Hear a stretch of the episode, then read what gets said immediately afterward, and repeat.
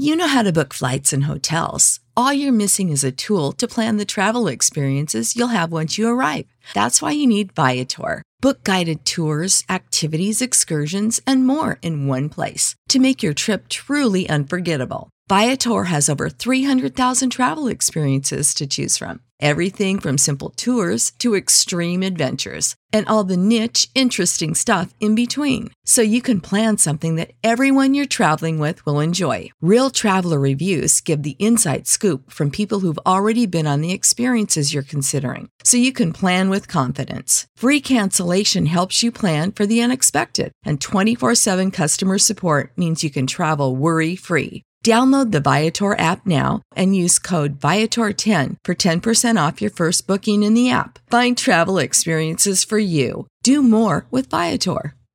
Suspense. And the producer of radio's outstanding theater of thrills, the master of mystery and adventure, William N. Robson. Paris, city of light, city of gaiety, city of scintillating women, sparkling wine, and the finest food in the world. But this has not always been so. Just a few years ago, Paris was a city of darkness and despair and hunger, where men turned to strange and sinister activities just to keep alive. This was the Paris of the Nazi occupation, a hopeless city, which Marcel Aymé has caught in his strangely disturbing story, Crossing Paris, a tale of cupidity and retribution. Listen, listen then to Mr. Hans Conried starring in Crossing Paris, which begins in exactly one minute. And now, Mr. Hans Conried in Crossing Paris, a tale well calculated to keep you in suspense.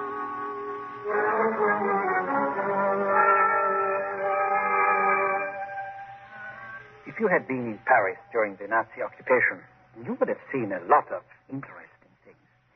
You might even have caught a glimpse of me stealing through the streets at night as inconspicuously as possible for a man carrying a heavily loaded valise in each hand. Uh, These valises were lined inside with canvas to prevent the leakage of any telltale drops of blood. And they belonged to my employer, Monsieur Jamblier, in whose cellar the original butchering was accomplished. Uh, my job was hard, but it paid well for the risks I took. Quite often I worked with an assistant carrier, usually Le Tambeau. Well, one winter afternoon, I set out to meet Le Tambeau at the Café Voltaire on the Boulevard de la Bastille. It was bitterly cold, and the trees were bright with frost. It promised to be a miserable night for us. A keen north wind was blowing over the canal toward the Seine, and the day seemed dying of cold. It was nearly dark when I reached the Café Voltaire. Ah, Pierre, what will it be? You look cold enough for a brandy. That I am. Here, this will warm your bones. Your friend Le Tambeau is in. He said to tell you he is not free tonight. Oh, curse him. How can he behave like that? He has no respect for his work. Respect for what work? Who's this Le Tambeau? Respect for what Oh, work? please, monsieur. I'm talking to the bartender. It's no affair of yours. It's my affair, all right. I'm drinking, and you come in and curse people and talk about respect. I'll teach you respect. Oh, the fellow was drunk. He put his glass down and staggered up to me, fist raised. At that same moment, a huge man calmly stepped around from behind me, caught the drunk's chin in his big hand, and pushed him back with a powerful thrust. I get it. I get it now. The police always travel in. Now, we are not the police, you idiot, but I promise you from police if you don't shut up. See? See, I told look at the proof. He has police written all over him, and I was... I was Well, well, then, uh, let's go, my lad. Pay for our drinks now, and we'll report to the station for duty. Pay up and let's be off. I don't know why, but I paid. And then, still laughing, the big one took me by the arm and we started out. He was a, a rough fellow, probably a laborer, but certainly not of the police, dressed as he was in a spotted, shiny suit and a dark turtleneck sweater. His, small, pig-like eyes were bright with irony, and the tight blonde curls that ringed his huge head gave him the appearance of a, a great ram. When we reached the street, the night was already black with high, icy winds. That was a squalid scene. Oh, well, the man was drunk. But I could have handled him. I, I carry a knife, you know. You did not have to interfere. Oh, no, I enjoyed it. Well, anyway, you you probably saved him from being cut up. Oh, but I didn't realize that you were going to cut him. My apologies, monsieur. You're a bloodthirsty brute. I bet your wife wears a black eye to mass every Sunday. no, no, no. No, no, wife. Big thing in times like this is to eat. With me, my stomach comes first, love afterwards. I see. And what do you do? Uh, What is your trade? eh? I am a, a painter. Oh, you must find it difficult these days. There's so little building going on. I manage in a small way. Hey, look here. Uh, you're a strong fellow, and if you're not afraid of a little risk, uh, I can give you a job tonight as my assistant. It uh, pays well, too. How much? Say, uh, 400 francs. You're on. Don't you even want to know what it is? Well, you're probably an assassin. Of course not. Above all, I'm a man of honor. What difference does it make? All right, then. Let's turn off east. First, we must go to the Rue Poliveau. Our work starts there. Well, let's walk faster. I'm cool.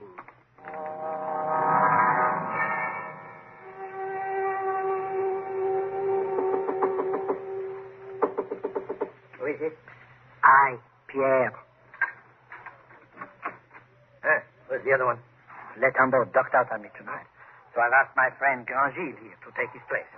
He's all right. Hurry then. You're late. We followed Monsieur Jamblier across the cellar to a thick table where stained white cloth covered a shapeless form. He proudly removed the shroud, revealing a whole hog which had been neatly cut into a dozen portions. Then he stood back and allowed us to feast our eyes. He's a beauty, no? Whew! How much does he weigh? 200 pounds. But divided into four valises, you'll manage him all right. it's easy to see you've never carried a hundred pounds of black market pig about Paris. You're wasting time. Hand me a valise under the table there. Where does it go tonight? To Montmartre. Butcher shop in the Rue Caulaincourt, number 43. And one thing now. To arrange his deliveries, he must have the meat there by 2 a.m. If you are late, he will not accept it. But Montmartre? It's no distance for a young man like you. How much are you giving us? Now, Pierre, bargain's a bargain. We are all men of honor in this affair. No one has ever questioned my honor, monsieur. And I deliver your meat on this side of the Seine for 400 francs. But Montmartre, that's a different matter. Oh, I see what you're up to. You know perfectly well I can't risk keeping the pig here and that it's too late to get anyone else to carry it. Lugging 200 pounds of black market meat all the way across Paris in the dead of the night with the police lying in wait for us at every turn along the way. You call that profiteering? All right, then. All right. You get uh, 50 francs more. I want a respectable pay for my work, not just a cheap. 500 then. But not a two more. It is hard work. It involves great risk. 600 francs. Tell me, Monsieur Jamblier, is this really number 45? What? Why do you ask that? No, for no reason at all. Because I know the answer. Monsieur Jamblier, 45, Rue Poliveau. Who is this man, Pierre? Congil, you'll do me the courtesy of keeping your mouth shut.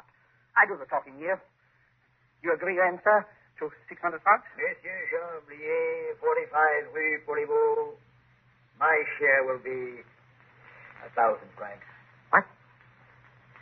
Are you mad? Oh, don't pay any attention to him. He's my assistant. So you just give me the two times 600 francs. I'll settle with him later. All right, then.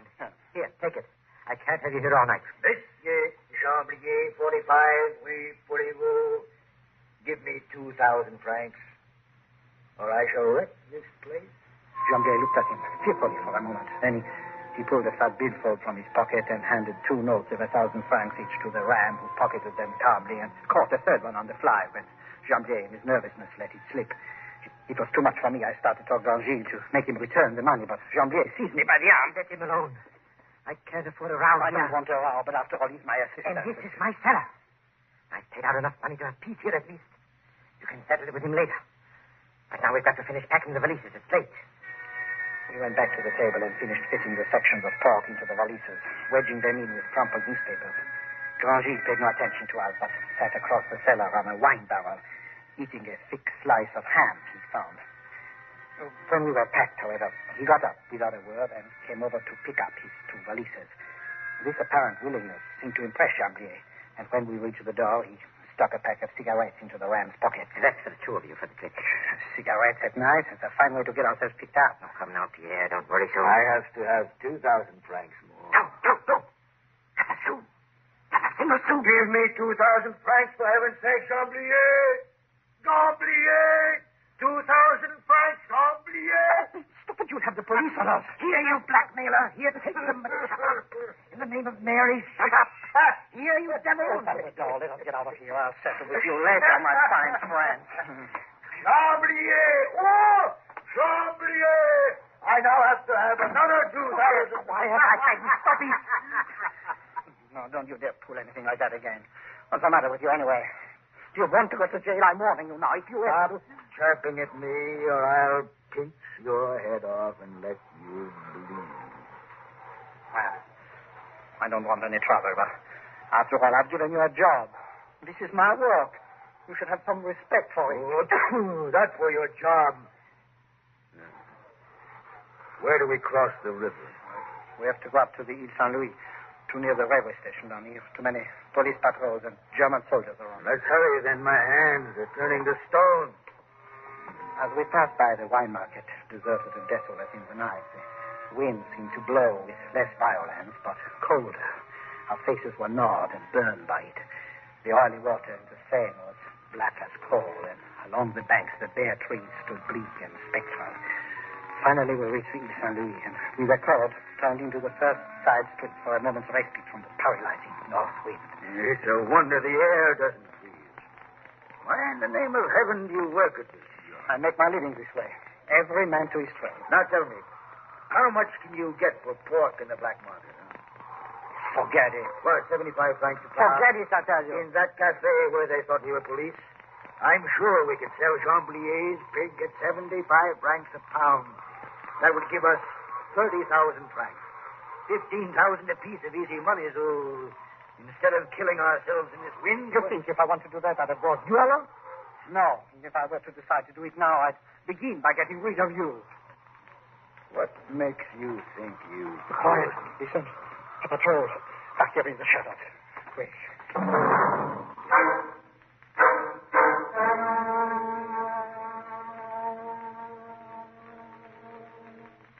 In a moment, we continue with uh, Suspense. Jack Benny acquires a girls' baseball team, and R. Brooks acquires headaches from the school board on CBS Radio this evening. And if that isn't enough, Mitch Miller has Jack Webb hiding under his beard.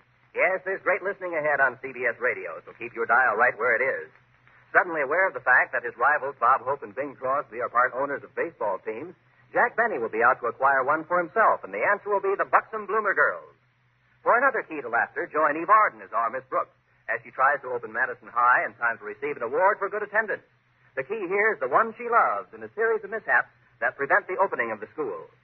Too late to help her find the key, but in time to help Mitch Miller present one of his greatest shows, Jack Webb will be here on most of these same stations, along with producer Otto Preminger and comedian Phil Foster. Remember, they're all on CBS Radio later today. Jack Benny, Eve Arden, and Mitch Miller with his guests, Jack Webb, Otto Preminger, and comedian Phil Foster. And now, we continue with Crossing Paris, starring Mr. Hans Conried. A tale well calculated to keep you in suspense.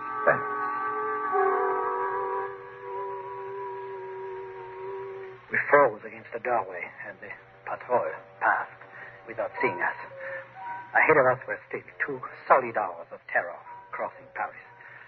The moon was still hidden, but the night had grown lighter and consequently more dangerous for us. After a block or two, I, I suddenly sensed that Jean Gilles was no longer behind me, and turning, I saw him halfway across the street, headed toward a line of blue light that framed the doorway of a cafe. I'm going to get a shot of liquor. Come back here, you fool! You can't carry that stuff in there. I won't be long. He was already opening the door, pushing his valises past the blackout curtain which masked the lighted interior. Cursing, no telling what he was up to now. But in any event, I couldn't leave him there with Jean-Pierre Pork, and I didn't dare stand around in the street waiting for him, so I crossed over and followed him inside. Several men who looked like clerks were playing cards at the table, and the floor was covered with sawdust and the lights were dingy. The proprietor's wife sat knitting a sock behind the cash register and looking suspiciously at Grandgy, who was already standing at the bar, one foot resting on his valises. Two cognacs, patron. This is my closing time. Cognac. What is all that luggage? You're not running into my place with the police at your heels, are you? Give us some cognac. No, no, no, no. Do not cause a row. With me, these rows. Cognac, patron. Rémy Martin. Grandgy, shut up, I tell you. Eh bien, if you quiet down, I will get it for you. Thank you, monsieur. The proprietor searched for a bottle of Rémy Martin, and Grandgy turned and stared at the four clerks who had stopped their card game. They were obviously avoiding so much as a glance in our direction. All right. You. There are four of you sitting there. You're half starved on rotten carrots and sawdust pudding. You're smoking corn silk. All of you. And there's enough good fat pork in these valises to make you rich. Huh? What's to keep you from making off with it? You know well enough we're in no position to report it. In the name of heaven, Grandgy, come to your senses. Get out of here, you filthy paupers. Get out. And howl against the black market. Rabble! Scum! What good does it do to make laws if they're not respected? Blackguards! Anarchists!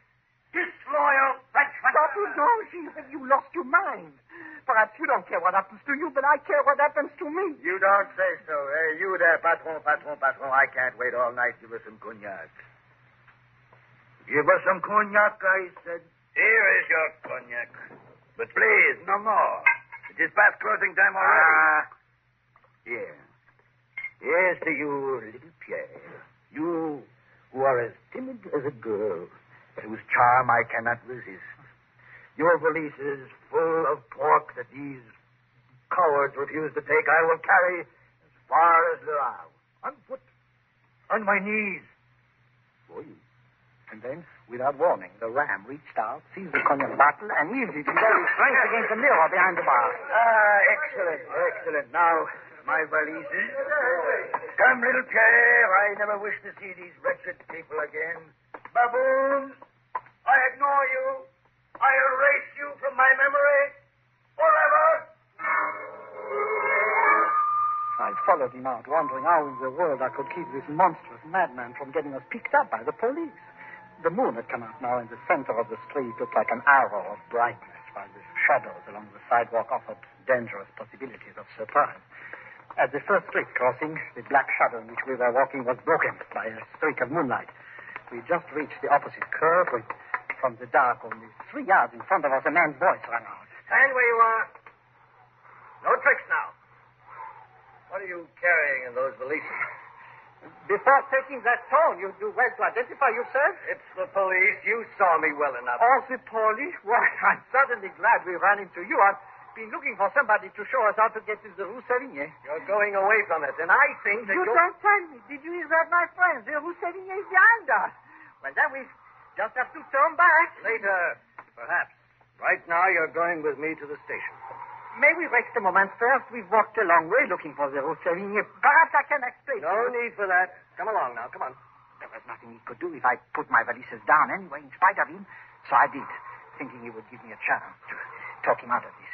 And the ram, bending his knees slightly, put his down also, and then, suddenly straightening up, smashed the policeman's jaw with his stick. The poor man doubled to his knees, fell flat without making a sound.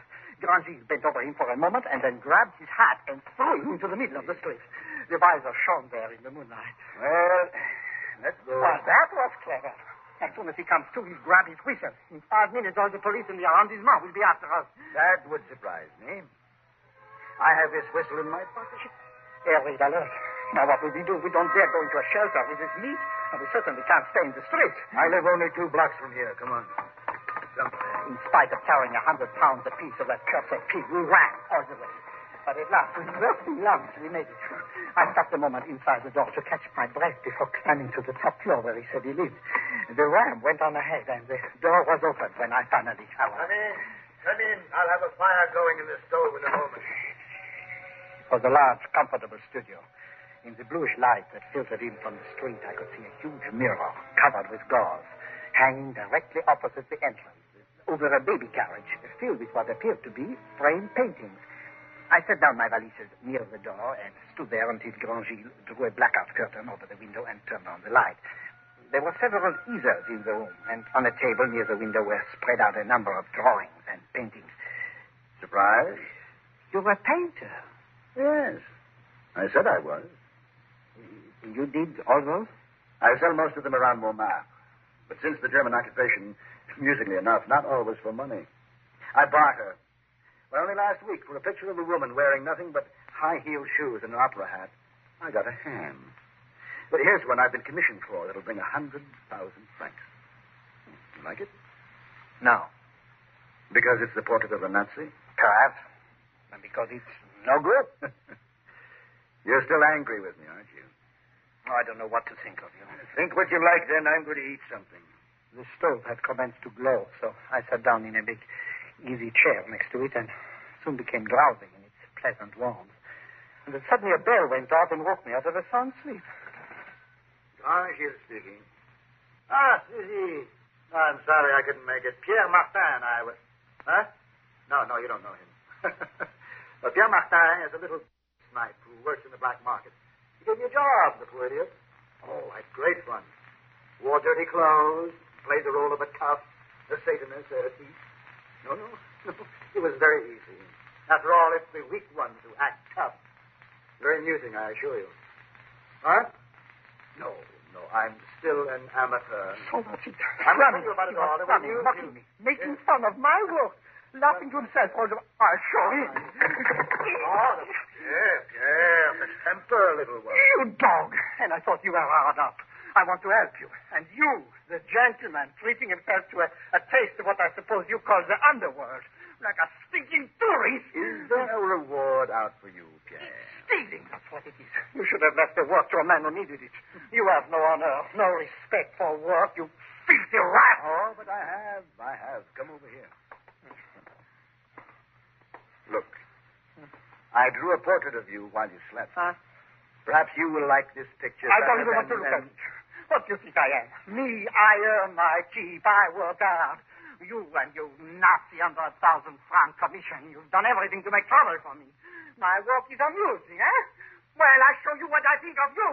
Here, here, what are you up to? I ran across the room to the easel that held the portrait of the Nazi, plunged my knife into the car, and reached down. I was about to slash it across the middle when Grandier's huge body smashed into me. I got her to the floor. I had me by the throat and was slowly choking her life out with his fingers. I began to beat on the floor in agony with my open hand when suddenly I stopped the knife with one hand and seized it. My eyes were turning back in my head as I slashed out of his wrist. Ah! Oh! He let out a howl and sat back, watching the blood drip from one hand. I was too weak to move, so I lay there, holding my knife over my chest, Suddenly, his eyes went white with insane rage, and before I could move, he threw himself on top of me.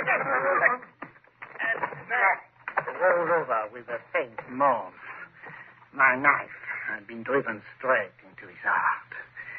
His legs twitched a little, and then he, he lay still. I looked at him unbelievingly.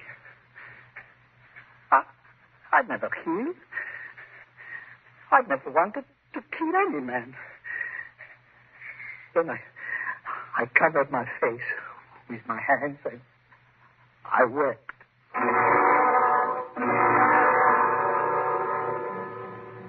Two hours later, faint with exhaustion, I delivered all four valises to the butcher shop in Montmartre. All right, I waited. It is all there. Of course it is. I'm a man of honor, monsieur. I can see that. And you made it on time, too. But uh, did you not have an assistant? I understood from Jean Oh, it seems that my assistant, monsieur, did not really need the work. I was, I was forced to dismiss him. Hmm. Well, anyway, you made it. I always finish any job I start, monsieur. It was only then that I remembered that Grandgil had said my name to his girl over the phone, and that my portrait sat waiting for the police in his studio. I put the 5,000 francs, which I'd taken from his body, into an envelope I borrowed from the butcher and addressed it to Jean-Pierre. I dropped it into a mailbox and then walked slowly down to the big market of Les Halles. It was almost dawn when I reached it, and the heavily loaded pushcarts were stacked up in the side streets, smelling of green vegetables and berries. The gutters were slippery with garbage, and a lonely woman in pink satin pumps was staggering wearily through the filth at the end of an all-night south. I sat down on a curb, and I watched her, and said to myself, Believe me, we none of us do what we wish to do.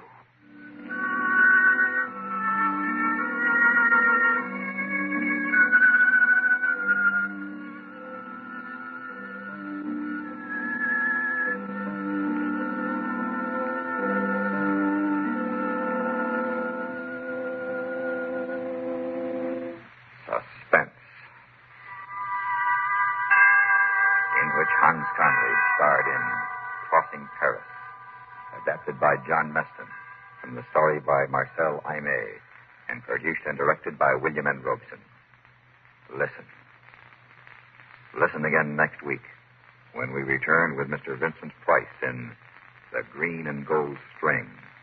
Another tale well calculated to keep you in suspense. Supporting Mr. Conried in Crossing Paris were John Dehner, Joe DeSantis, Ted de Corsia, and Paul Dubov. Save big on brunch for mom, all in the Kroger app. Get 16 ounce packs of flavorful Angus 90% lean ground sirloin for $4.99 each with a digital coupon. Then buy two get two free on 12 packs of delicious Coca Cola, Pepsi, or 7UP, all with your card. Shop these deals at your local Kroger today or tap the screen now to download the Kroger app to save big today. Kroger, fresh for everyone. Prices and product availability subject to change. Restrictions apply. See site for details.